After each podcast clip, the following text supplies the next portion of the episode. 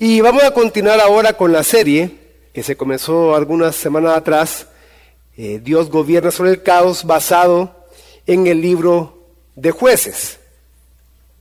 El título de este sermón es La generación del caos. Yo le pido que me pueda acompañar en su Biblia a jueces capítulo 2, versículo 10.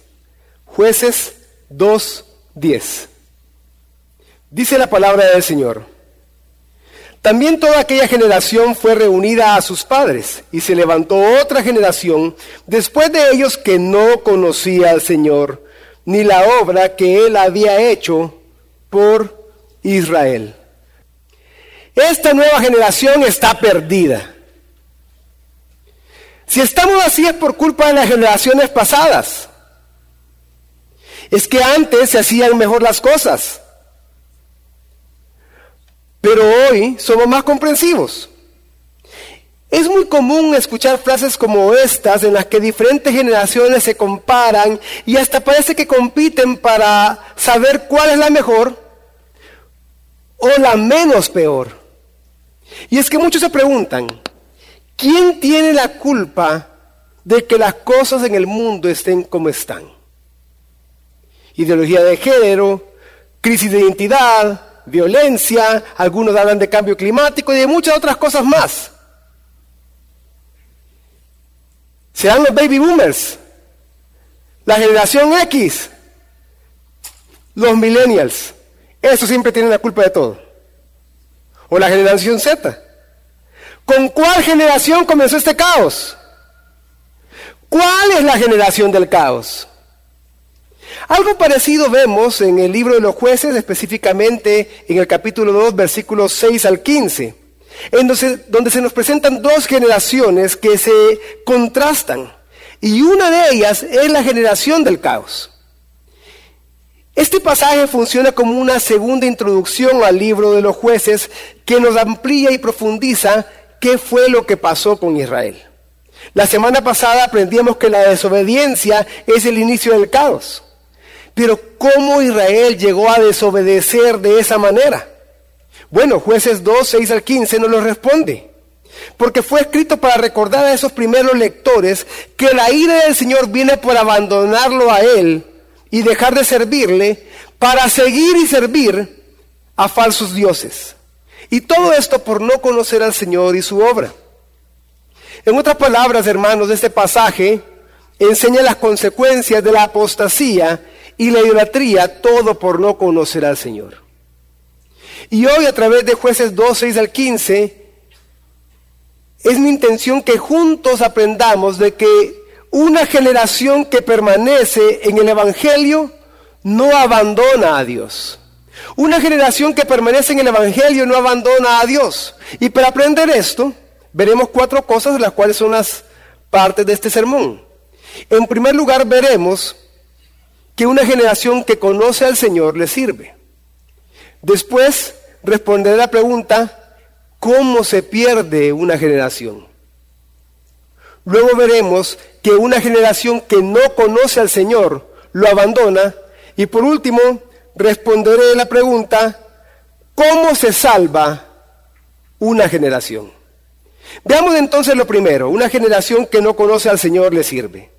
Vamos a leer de jueces capítulo 2, versículos 6 hasta la primera parte del versículo 10. Dice, después que Josué despidió al pueblo, los israelitas fueron cada uno a su heredad para tomar posesión de la tierra. El pueblo sirvió al Señor todos los días de Josué y todos los días de los ancianos que sobrevivieron a Josué, los cuales habían sido testigos de la gran obra que el Señor había hecho por Israel. Josué, hijo de Nun, siervo del Señor, murió a la edad de 110 años. Lo sepultaron en el territorio de su heredad en Timnat Será, en la región montañosa de Efraín, al norte del monte Gaas. También toda aquella generación fue reunida a sus padres. Y al leer este pasaje algunos pueden preguntarse con sorpresa y con justa razón, bueno, ¿y qué está haciendo Josué aquí? ¿Y que no se había muerto ya? Pero como les dije antes, este pasaje es una segunda introducción al libro de los jueces y busca que veamos el contraste entre dos generaciones. entre la generación de Josué, junto con todos los ancianos que le sobrevivieron a él, y la nueva generación que se levantó luego de la muerte de ellos. Y lo que vemos acá es que la generación de Josué y los ancianos que le sobrevivieron se caracterizaba por conocer al Señor y servirle. Pero aquí surge una pregunta muy importante que debemos de responder, la cual nos servirá el resto del sermón. ¿Qué es conocer al Señor? ¿Qué es servirle a Él? Para responder a estas preguntas debemos de ir a, a, Josué capítulo 24, el cual eh, leímos anteriormente, que estuvo leyendo nuestro hermano Héctor Fuentes. Josué capítulo 24, versículos 14 al 31. Que este pasaje da que hace referencia jueces 2, 6 al 10. Y en Josué 24, 15 nosotros encontramos unas célebres y conocidas palabras de Josué. Después de que Josué les dijo, miren, ustedes tienen que escoger a quién servir. Solo tienen dos opciones. O sirven a Dios o sirven a dioses falsos. Sirven a los dioses que adoraban en Egipto o a los dioses de los amorreos que habitaban en esta tierra. Pero independientemente de la decisión que ustedes tomen, Josué les dijo, pero yo y mi casa serviremos al Señor. Entonces, después de escuchar esas palabras del pueblo que estaba reunido ahí con Josué, le respondió a Josué, no Josué, nosotros jamás vamos a abandonar al Señor, ni, ni tampoco vamos a servir a otros dioses. Porque el Señor fue el que nos rescató de Egipto. El Señor nos protegió en el desierto. El Señor nos ayudó a expulsar las naciones que estaban en la tierra prometida. Y es por eso que nosotros también Serviremos al Señor porque solo Él es nuestro Dios. Pero luego Josué, en los versículos 19 al 20, le respondió, miren, ustedes no van a ser capaces de servir al Señor. No van a poder servir al Señor. Porque Él es Dios santo y celoso. No les perdonará su rebelión ni sus pecados. Si abandonan al Señor y sirven otros dioses, Él se pondrá en contra de ustedes y los destruirá, aunque le haya hecho tanto bien en el pasado. Y aquí lo que estamos viendo es que a esa generación Josué le estaba enseñando algo muy importante. Josué le estaba enseñando quién es Dios, que Él es el Señor, el soberano, el dueño de todas las cosas, pero al mismo tiempo Él es santo. Y Él es celoso, Él no comparte su gloria con nadie. Pero también Él es justo, tanto para castigar como para recompensar, porque Él es fiel para mantener su pacto. Y aquellos que cumplan el pacto reciben bendiciones. Pero los que no lo cumplan, el Señor mismo estará en contra de ellos. Y al escuchar esas palabras, el pueblo respondió, nosotros serviremos al Señor. Y es en ese contexto que Josué les da una respuesta a ellos y también a nosotros de lo que significa conocer al Señor. Y dice Josué 24, 23, muy bien, entonces destruyan los ídolos que tienen entre ustedes y entreguenle el corazón al Señor, Dios de Israel. Hermanos, conocer al Señor no solo es tener un conocimiento intelectual o saber quién es Él. Conocer al Señor es entregarle nuestro corazón, entregarle hasta lo más profundo de nuestro ser a Él después de que hemos abandonado ídolos. Conocer al Señor es dejar atrás todo y volvernos completamente al Señor, de todo corazón, entregándole el corazón a Él. ¿Y cuál es la consecuencia o resultado de conocer al Señor? ¿Cuál es el, el resultado de entregarle a Él el corazón? Y la respuesta a esta pregunta la encontramos en aquello que los israelitas le contestaron a Josué. Serviremos al Señor nuestro Dios. Le obedeceremos solo a Él. Entonces, cuando alguien conoce al Señor, es decir, cuando alguien le ha entregado su corazón, el resultado es la adoración a Dios a través de la obediencia. Y aquí vemos que la preocupación de Josué era si después de su muerte el pueblo de Israel seguiría sirviendo al Señor, seguiría adorando a Dios. Porque él sabía que él podía morir, que una generación puede pasar, que el último de cada generación moriría, pero que el Dios a quien adoraban no está muerto y su palabra permanece para siempre. Y vemos que los ancianos que sobrevivieron a Josué sí continuaron sirviendo al Señor, como dice Josué 24:31. El pueblo de Israel sirvió al Señor durante toda la vida de Josué y de los ancianos que murieron después de él, los cuales habían vivido en persona todo lo que el Señor había hecho por Israel. ¿Y tú conoces al Señor? ¿Has entregado tu corazón a Dios? ¿Estás evidenciando que realmente conoces al Señor a través de una vida de adoración y obediencia a Él? En ti está la preocupación genuina por la siguiente generación, por tu generación, para saber si ellos después de ti conocerán al Señor y le servirán. Y estas preguntas nos llevan a la segunda parte del sermón, en donde quiero responder cómo se pierde una generación. Para eso vamos a leer la segunda parte del versículo 10 de, de jueces 2.10, que dice, y se levantó otra generación después de ellos, que no conocía al Señor, ni la obra que él había hecho por Israel. Pero ¿a qué se refiere con no conocía al Señor ni la obra que había hecho por Israel? Cuando dice no conocía, no se está refiriendo a que ellos no sabían de Dios y de la historia de sus antepasados. No se está refiriendo entonces a un mero conocimiento intelectual, teológico, histórico y doctrinal. Sino que cuando dice que no conocían al Señor se refiere a que sabiendo acerca de Dios, decidieron no entregarle el corazón a Él y esto lo llevó a menospreciar su obra. Ellos sí conocían la historia del Éxodo. Ellos sí conocían cómo la generación anterior fue ayudada por Dios para expulsar a las naciones de la tierra en la conquista, o en el inicio de la conquista. No lo vivieron, no lo experimentaron. Lo ignoraron, lo hicieron a un lado, le restaron valor, porque no les importó porque su corazón no había sido entregado al Señor. Una generación se pierde porque no conoce al Señor ni su obra. Pero ¿cómo se llega a eso? ¿Cómo Israel llegó hasta este punto? ¿Cómo una persona, como una familia, como una generación llega hasta esta falta de conocimiento de Dios? ¿De quién es la culpa de todo esto? ¿De los padres o de los hijos? ¿Quién es el responsable? La primera generación que quizás no hizo lo suficiente para alcanzar a la siguiente. ¿O acaso es responsable la segunda generación que endureció sus corazones? La respuesta es ambas. Ambas. Y por eso quiero comenzar hablando de la responsabilidad de los padres en la falta del conocimiento del Señor.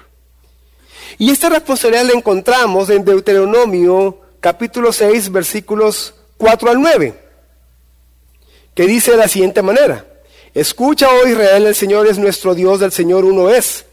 Amarás al Señor tu Dios con todo tu corazón, con toda tu alma y con toda tu fuerza. Estas palabras que yo te mando hoy estarán sobre tu corazón. Las enseñarás diligentemente a tus hijos y hablarás de ellas cuando te sientes en tu casa y cuando andes por el camino, cuando te acuestes y cuando te levantes. Las atarás como una señal a tu mano y serán por insignias entre tus ojos. Las escribirás en los postes de tu casa y en tus puertas. Y en este texto vemos, entre otras cosas, que hay dos maneras en que el pueblo de Israel mostraba su amor al Señor. En primer lugar, teniendo esas palabras en su corazón. Pero en segundo lugar, mostraban su amor al Señor al enseñarlas a los hijos a las nuevas generaciones de una forma diligente, de una forma intencional, de una forma constante, como parte de la vida diaria. No necesariamente cubriendo un horario, sino en la vida diaria, en el diario caminar. Y esto quiero aclarar que Si bien es cierto una responsabilidad de los padres, pero acá los que son abuelos también pueden participar de esto. Si no recordemos, por ejemplo, al inicio de la segunda carta de Timoteo, que Pablo está recordando la fe no fingida, la fe sincera de Timoteo, y le dice, la cual habitó antes en tu abuela y en tu madre, dando a entender que ellas dos estaban enseñándole continuamente la palabra a Timoteo. Pero la pregunta es, ¿por qué algunos padres no cumplen con esta responsabilidad? Bueno, entre algunas razones que podemos mencionar están que algunos padres realmente no conocen la palabra de Dios. No se han esforzado por leerla, por estudiarla, por memorizarla y por meditar en ella. Pero hay otros que sí la conocen.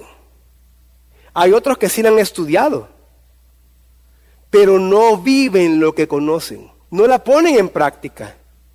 Sus hijos quizás los pueden escuchar a la mamá o al papá estar hablando con alguna persona acerca de la palabra de Dios, dándole algún consejo de la palabra de Dios. Cuando los discipulados eran en línea, quizás el papá o la mamá se conectaba a su grupo de discipulado y comenzaba a participar y, y de repente pasaba el hijo y se quedaba como, ¿y este quién es? ¿Y qué han hecho con mi papá? Yo no conozco a esta persona que está hablando así. Es como si de repente mis hijos, aunque están pequeños, pero imagínense que estuvieran más grandes y estuvieran acá y me estuvieran escuchando predicar, dijeran, ese es puro show de mi papá. Ese no es él. Ahí es una cosa y abajo es otra. Así hay muchos padres, lamentablemente, que no viven lo que conocen. Hay quienes no cumplen esta responsabilidad bajo la excusa que no tienen tiempo. Yo no tengo tiempo de estar haciendo eso, estoy demasiado ocupado, estoy demasiado ocupado trabajando, ganando dinero para pagar el colegio, para las clases de natación, para las clases de fútbol, para las clases de pintura, para las clases de música. Pues sí, pero qué bonito, se va a perder un gran músico, un gran futbolista, un gran pintor, un gran científico que no va a conocer del Señor, porque tú no tienes tiempo. Pero hay otros que tienen tiempo para pasar dos, horas en el gimnasio o practicando su hobby favorito. Otros dicen, pastor, yo sí leo la Biblia, pero que yo no sé cómo enseñarla. No sé cómo enseñarla. Yo no tengo ese don de maestro. Fíjense que hace un par de semanas atrás, casi un mes atrás, como Ministerio de Niños hicimos una escuela para padres titulada eh, ¿Cómo usar el catecismo para guiar a tus hijos al Evangelio? Como 20 personas vinieron. 20 personas. 20. Dicen, no sé cómo enseñarla, pero no vienen en las oportunidades que la iglesia local da, en los servicios que la iglesia local da, para ayudarte en esa responsabilidad. Otros lo que hacen es delegar la responsabilidad de enseñar la palabra de Dios a otros. Dicen, bueno, pastor, pero yo sí estoy haciendo mi parte. Mi hijo ya está en el Ministerio de Niños. Mi hijo los sábados estudia en Vida Kids. ¿Pero qué son eso? ¿Dos, tres horas a la semana? ¿Y la semana tiene 168 horas? Tú no estás tomando tu responsabilidad de enseñar la palabra de Dios a tus hijos en ese caso. Tú estás subcontratando la responsabilidad para que otros la, la hagan. Y con esto no quiero decir que no lleve a los niños del Ministerio de Niños ni los en Vida Kids, pero debe entender que eso es solo una ayuda, son compañeros de usted en su responsabilidad. Estamos para servirle a usted, para acompañarlo a usted, pero no estamos para tomar su lugar. Cuando Dios lo manda a rendir cuenta, usted solito va a ir. No va a ir los maestros de Vida Kids con usted. No van a ir los maestros del Ministerio de Niños con usted.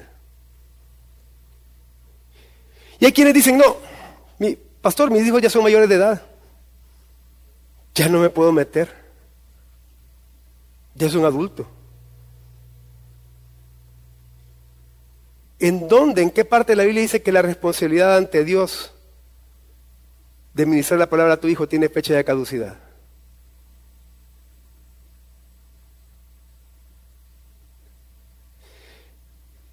Hace tiempo, hace unos 20 años, 21 años de atrás, este, yo estaba trabajando en un banco de aquí del país, estaba trabajando en la parte legal del banco Y como parte de mi trabajo me tocaba salir una vez por semana a distintas ciudades para firmar escrituras de créditos, para leer escrituras de créditos, etc. Y recuerdo que estaba en Zacatecoluca precisamente. Y de repente, como las once pasadas, recibo una llamada de mi papá. Y me dice que voy a salir a almorzar. Ah, a las doce. Vaya, está bien, te espero en, el pollo campero, nos vemos de ahí, te voy a invitar a comer. Había ido a Zacatecoluca él. Yo decía, qué raro, quizás andaba haciendo un mandado. Bueno, pedimos la comida y todo, y me dice, mira, he venido hasta aquí porque estoy preocupado por vos. Me he enterado de esto, esto, esto y esto. Tu integridad está en juego. Tu nombre está en juego. No sigas en eso, por favor. Yo me quedé sorprendido. Sorprendido, estaba casi recién convertido. Pero me quedé sorprendido de que él haya viajado hasta ahí solo para decirme eso. Y es que la responsabilidad de un padre no tiene fecha de caducidad. Y hermanos, todo lo anterior que le he dicho es grave porque cuando un padre no cumple la responsabilidad de criar a sus hijos en el Señor, lo está impulsando a que hagan lo que quieran, a que hagan lo que bien les parezca, como Israel en el tiempo de los jueces. Recuérdense que todos somos pecadores por naturaleza. Vamos a buscar siempre el mal por nuestra propia iniciativa. Y no se trata solo de que se porten bien o que sigan los preceptos externos de una religión, sino que de verdad conozcan al Señor. Nosotros estar insistiendo, orando, enseñándoles para que puedan vivir eso. Imaginemos a cada uno de nuestros hijos como una ciudad-estado de los cananeos. Tenemos al amorreíto por aquí, tenemos a Jebuseíto por allá, tenemos a Cananeíto por el otro lado. Imaginemos como una ciudad-estado de los cananeos. El impulso, el impulso natural de ellos, del amorreíto, va a ser pecar. Va a ser hacer lo que se les dé la gana. Ellos necesitan un rey que los gobierne. Por eso los padres de familia debemos procurar conquistar la mente y corazón de nuestros hijos con la palabra de Dios. No para nosotros ser el rey, o en caso de las amas, las reinas, sino que para que Jesús sea rey sobre ellos. Y es una tarea importante delante de Dios. Porque hermanos, perder a nuestros hijos es malo. Pero que además de que se pierdan nuestros hijos, toda una generación se pierda, es incalculablemente peor. Pero ¿Y qué pasa con los padres de familia o mentores que han hecho según todas sus posibilidades y capacidades todo lo necesario para que sus hijos conozcan del Señor y su obra? Y aún así no conocen del Señor y su obra. Lamentablemente hay muchos casos como estos de padres que han cumplido con su responsabilidad de instruir la fe a sus hijos, pero que aún así sus hijos no conocen al Señor. Un caso que se me viene a la mente es de un pastor teólogo predicador y escritor de libros, que quizá usted ha leído libros de él. Que uno de sus hijos es pastor, escritor también y teólogo. Pero el otro es ateo, que no quiere saber nada del Señor. Yo supongo que él hizo todo lo posible. Pero su hijo endureció su corazón a la palabra del Señor. No quiso conocer al Señor. ¿Qué pasa en situaciones así? Los padres solo pueden esperar en el Señor, en su soberanía, en su sabiduría y en su misericordia, orar por sus hijos y esperar que algún día ellos conozcan al Señor. Por eso también es importante que hablemos de la responsabilidad de los hijos en la falta del conocimiento del Señor. Y es que la responsabilidad de los hijos, y obviamente de todos los que escuchamos las palabras, no importando de quién venga, es responder a la palabra. Es, tienes que responder de una u otra forma a la palabra de Dios. El problema es que muchos jóvenes escuchan la palabra, pero tienen un corazón endurecido. ¿Por qué? Porque no les importa a Dios. Pueden estar aquí sentados porque sus papás lo obligan o porque ya es una tradición familiar o porque lo han hecho desde chiquitos. Pero su corazón está endurecido hacia Dios, tienen sienten una apatía hacia Dios. Para ellos Dios no es importante. No les importa. Otros, como se da el caso en muchas iglesias, y esta no es la excepción, tienen mucho conocimiento desde chiquito. Han estado desde chiquitos, casi desde bebés en el ministerio de niños. Han estudiado en Vida Kids, han seguido estudiando otras cosas, incluso pueden estar estudiando en Semper Reformanda. Tienen mucho conocimiento doctrinal, pero poca piedad. Saben la respuesta correcta a cualquier pregunta teológica, pero no saben cómo vivir para Dios, porque aunque saben mucho de Él, no lo conocen. Y ante esto, hijos que están acá, jóvenes que están acá, no tiene de excusa. No tiene excusa. Tú no puedes echarle la culpa a tus padres por tu respuesta hacia Dios y su palabra. Ellos van a dar cuenta por lo que ellos han hecho o dejado de hacer. Pero tú darás cuenta a Dios por la manera en que tú has respondido a su palabra. Y hay jóvenes todavía que se enojan cuando sus papás los exhortan los confrontan con la palabra y dicen, mira papá, yo ya soy un profesional, yo ya soy adulto. Ya no te he matado en mi vida, déjame. Pero ese profesional adulto que no quieren que se meta en su vida sigue viviendo en la casa de los papás. Le dice la mamá, ya déjame insistir con tanto de la iglesia, la iglesia, la iglesia, la iglesia, pero le está pidiendo que le haga la lonchera para el trabajo. Gran señor independiente, absurdo y ridículo. Sí, y ahí se ve que no conocen al Señor.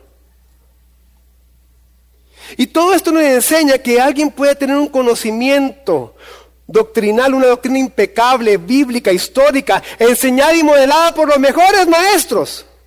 Pero si eso no le impulsa a vivir en adoración, obediencia y servicio a Dios, es que realmente no conoce a Dios, no importando su edad. Pero ¿qué sucede cuando una generación no conoce al Señor? Bueno, esa es la tercera parte del sermón. Una generación que no conoce al Señor lo abandona.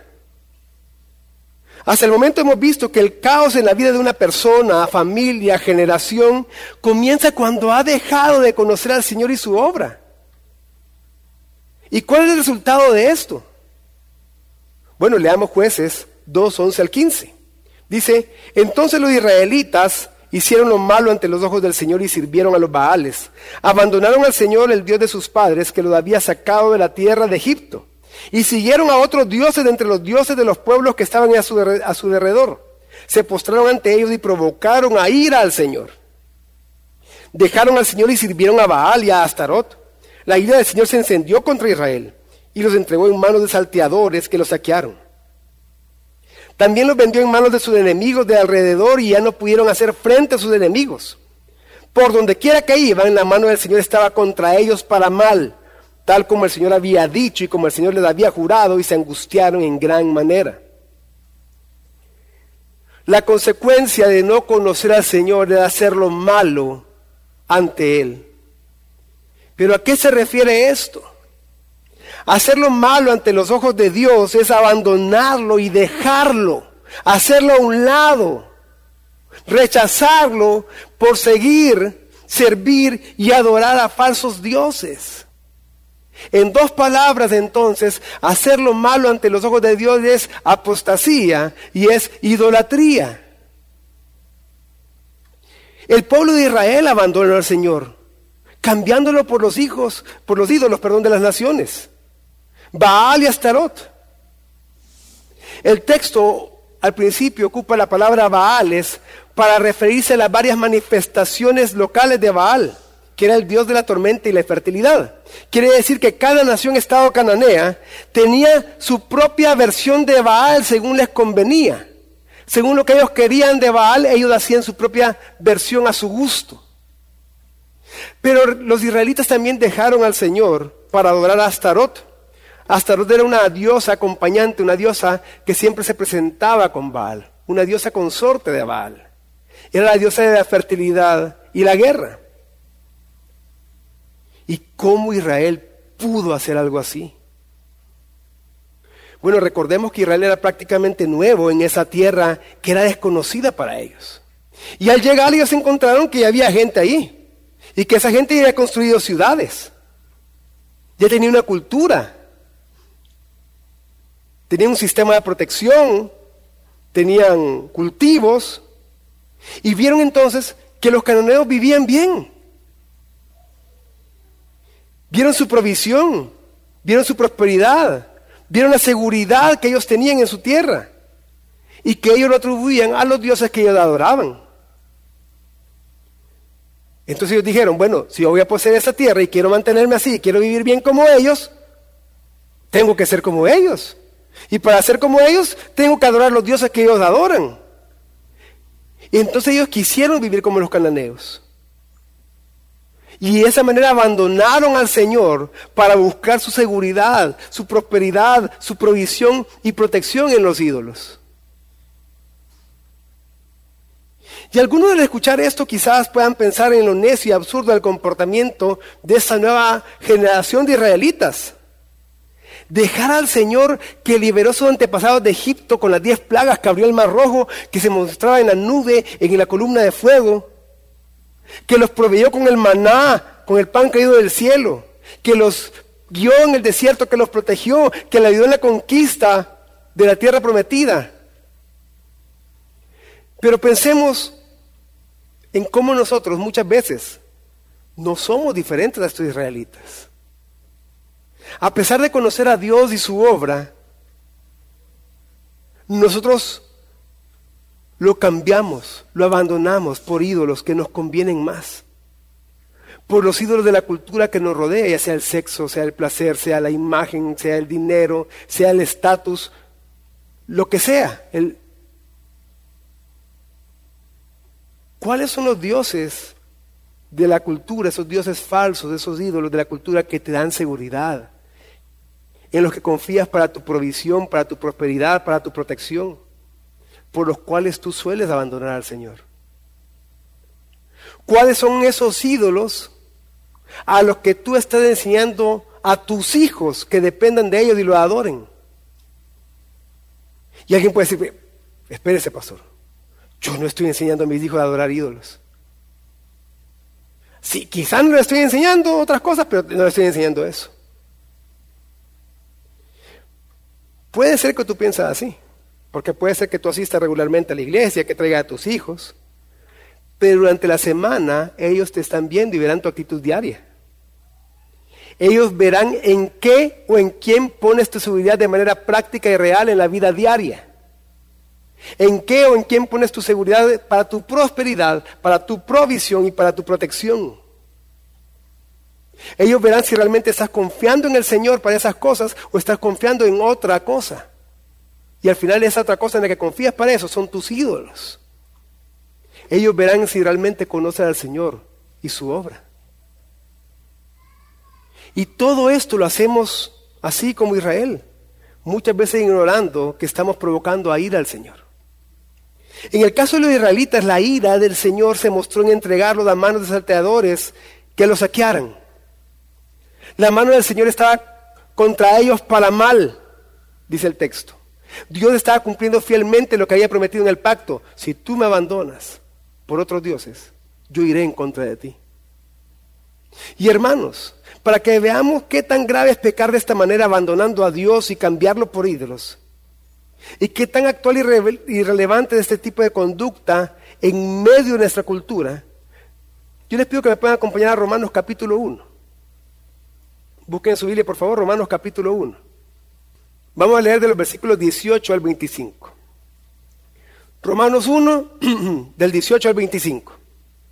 Dice, porque la ira de Dios se revela desde el cielo contra toda impiedad e injusticia de los hombres, que con injusticia restringen la verdad.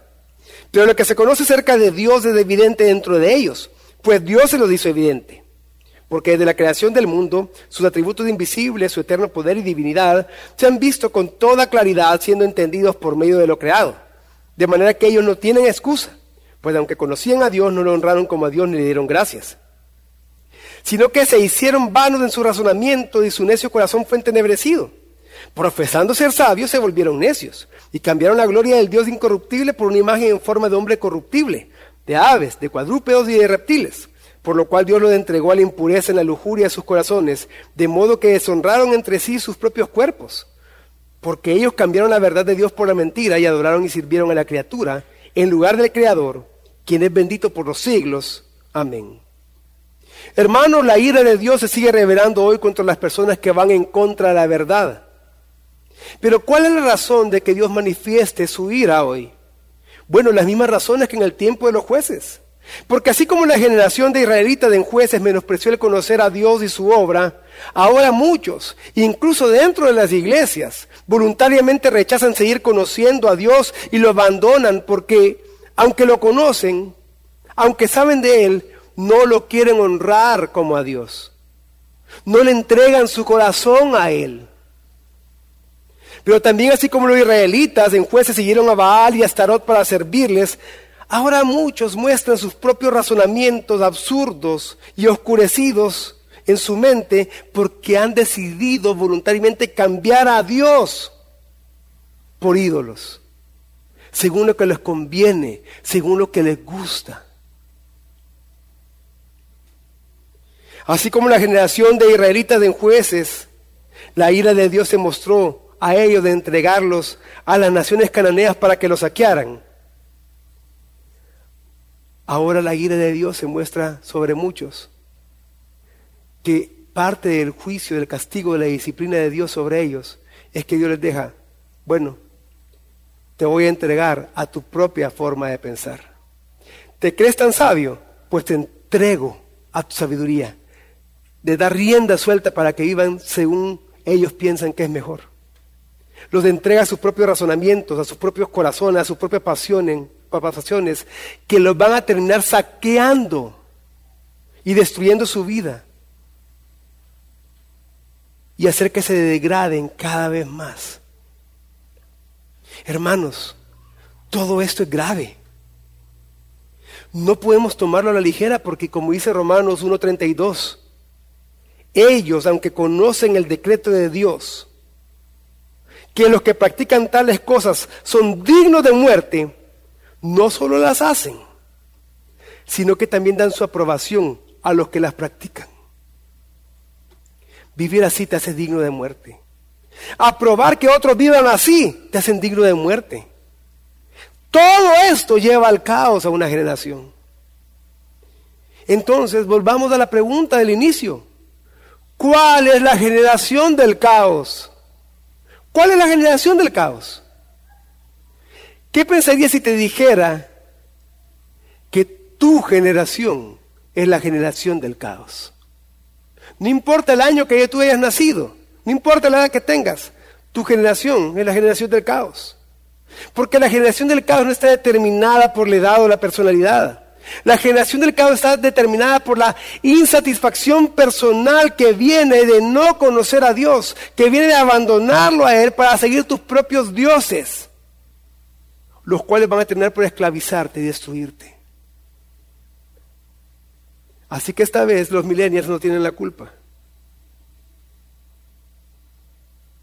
Quizá algunos aquí que están sin Cristo, que no han acompañado por primera vez hoy o ya llevan varias semanas. Se sienten muy fuertes, muy seguros en sus baales, en sus astarots, en aquellas cosas en las que ha puesto su confianza para su prosperidad y protección. Pero quiero decirte que en estos ídolos que hoy te sientes seguros y pienses que nadie te puede tocar, no son para siempre por muy grandes, por muy fuertes que sean, no son para siempre. Cuando mueras, no los tendrás. Estas cosas que ha hecho tus ídolos, que ha formado para ti ídolos, no las tendrás cuando mueras. En ese momento nadie te ayudará. Solo estarás frente a la presencia de un Dios que mostrará su ira sobre ti, porque voluntariamente endureciste tu corazón y no quisiste conocerlo, y no quisiste seguirlo, y no quisiste obedecerlo. Porque es lo que el Evangelio dice. Y después de estudiar un pasaje como jueces 12 y 15, surgen más preguntas. Una de las preguntas más fuertes que surgen de este pasaje es, ¿qué esperanza hay en este pasaje? ¿Hay alguna esperanza en este pasaje? ¿Hay algún consuelo aquí? ¿Qué consuelo hay para una generación que no conoce al Señor y lo ha abandonado? ¿Qué esperanza y consuelo hay para un padre, una madre que ve cómo su hijo se ha perdido o cómo su hija se ha ido al mundo? En otras palabras, la pregunta que surge es, ¿cómo se salva una generación? Y aparentemente jueces 2 del 6 al 15 no ofrece consuelo, no ofrece esperanza. Lo podemos leer por todas partes y solo vamos a encontrar apostasía, idolatría y la ira de Dios. Pero si hay una esperanza, ¿cuál es? No es del final del libro. Apenas estamos en el capítulo 2 de jueces, no es del final del libro. No es el final de la Biblia. No es el final de la historia. Porque todavía hay esperanza. Todavía hay tiempo para que abandones a tus ídolos y sigas al Señor en adoración. Todavía hay tiempo para tu hijo, para tu hija, para que le sigas ministrando la palabra de Dios aunque no quiera escucharla, para que siga adorando por él o por ella. Todavía hay tiempo para ti, para tu generación, para que decidan permanecer en el Evangelio, para no abandonar a Dios. Pero ¿cómo hacerlo? ¿Cómo dejar atrás a los ídolos? Solo conociendo al Señor y su obra.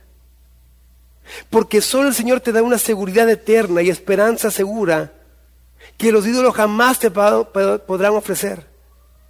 Pero ¿cómo alguien puede conocer al Señor y su obra? Solamente en Jesucristo y su Evangelio. Y quiero que me puedan acompañar a Primera Tesalonicenses, capítulo 1. Está después de la carta a los colosenses, la primera carta a los tesalonicenses, capítulo 1. Vamos a leer de los versículos 2 hasta el 10. Primera Tesalonicenses 1, 2 al 10 dice, Siempre damos gracias a Dios por todos ustedes mencionándolos en nuestras oraciones, teniendo presente sin cesar delante de nuestro Dios y Padre su obra de fe, su trabajo de amor y la firmeza de su esperanza en nuestro Señor Jesucristo. Sabemos, hermanos amados de Dios, de la elección de ustedes, porque nuestro Evangelio no vino a ustedes solamente en palabras, sino también en poder y en el Espíritu Santo y con plena convicción, como saben qué clase de personas demostramos ser entre ustedes por el amor que les tenemos. Y ustedes llegaron a ser imitadores de, nosotros y del Señor, habiendo recibido la palabra en medio de mucha tribulación con el gozo del Espíritu Santo, de tal manera que llegaron a ser un ejemplo para todos los creyentes de Macedonia y en Acaya. Porque saliendo de ustedes la palabra del Señor se ha escuchado, no solo en Macedonia y Acaya, sino que también por todas partes la fe de ustedes en Dios se ha divulgado, de modo que nosotros no tenemos necesidad de decir nada. Lo que estamos viendo hasta el momento es que Pablo le está diciendo, Sabemos que Dios sí lo ha elegido a ustedes, que son hijos de Dios, que permanecen en la fe, que permanecen en el Evangelio, por lo que ustedes manifiestan, por la obediencia que ustedes han mostrado. Y le dice en el versículo 9, pues ellos mismos cuentan acerca de nosotros, de la acogida que tuvimos por parte de ustedes y cómo se convirtieron de los ídolos a Dios para servir al Dios vivo y verdadero y esperar que y esperar de los cielos a su Hijo, al cual resucitó de entre los muertos, es decir, a Jesús, quien nos libra de la ira venidera. Lo que está diciendo es que la obra en una iglesia, en una persona que ha creído en Dios, da testimonio de que permanece en el Evangelio. Y que por eso ha podido dejar los ídolos para servir a Dios. Y que por eso su esperanza no está puesta ya en ídolos, está puesta en el Señor Jesucristo, el cual volverá.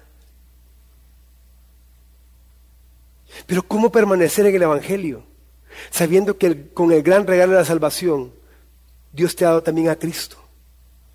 Para que Cristo habite en ti, que estés unido a Cristo. Y así unido a Cristo, creyendo en Él, tiene el poder necesario para dejar a tus ídolos. Tú solo no puedes. Pero Cristo está en ti. Y Él es el que ha vencido a la muerte y al pecado. Y el que puede vencer a tus ídolos. Para que tú vivas sirviendo al Señor. Para que tú entregues tu corazón a Dios. Para que tú estudies la palabra. Para que tú le enseñes a tus hijos. Para que tú permanezcas en en ella la vivas. Para que unido a Cristo puedas recordar siempre que una generación que permanece en el Evangelio no abandona a Dios. Por eso tú conoces al Señor. ¿Has entregado tu corazón a Él? ¿Vives en adoración y obediencia? ¿Hay en ti una preocupación genuina por la generación que viene después de ti si ellos conocerán y servirán al Señor? Fíjense que la semana pasada estaba con mis hijos en la casa de mis papás. Entonces estábamos jugando en el patio de la casa, estábamos ahí con mi mamá.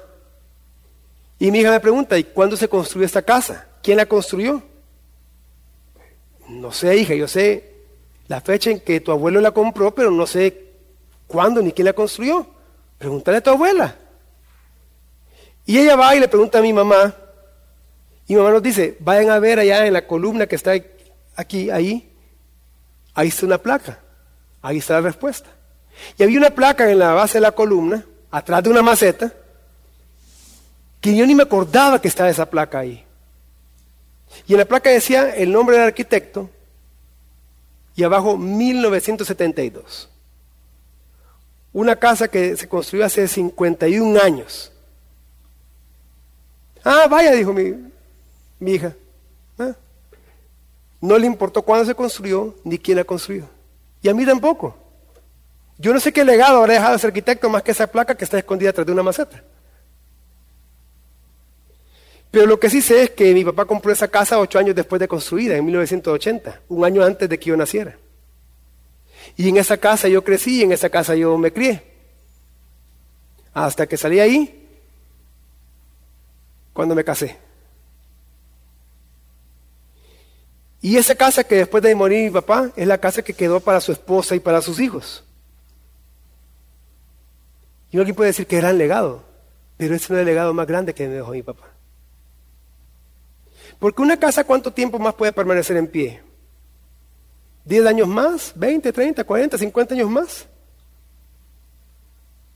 Puede ser destruida, puede ser habitada por otras personas. Pero un legado que permanece y trasciende el tiempo. Que dejó mi papá que aunque cuando yo tenía mi corazón endurecido y era rebelde, él insistió en predicarme el Evangelio casi todos los días por cinco años. Hasta que un día en la oficina de él, junto con él, nos arrodillamos.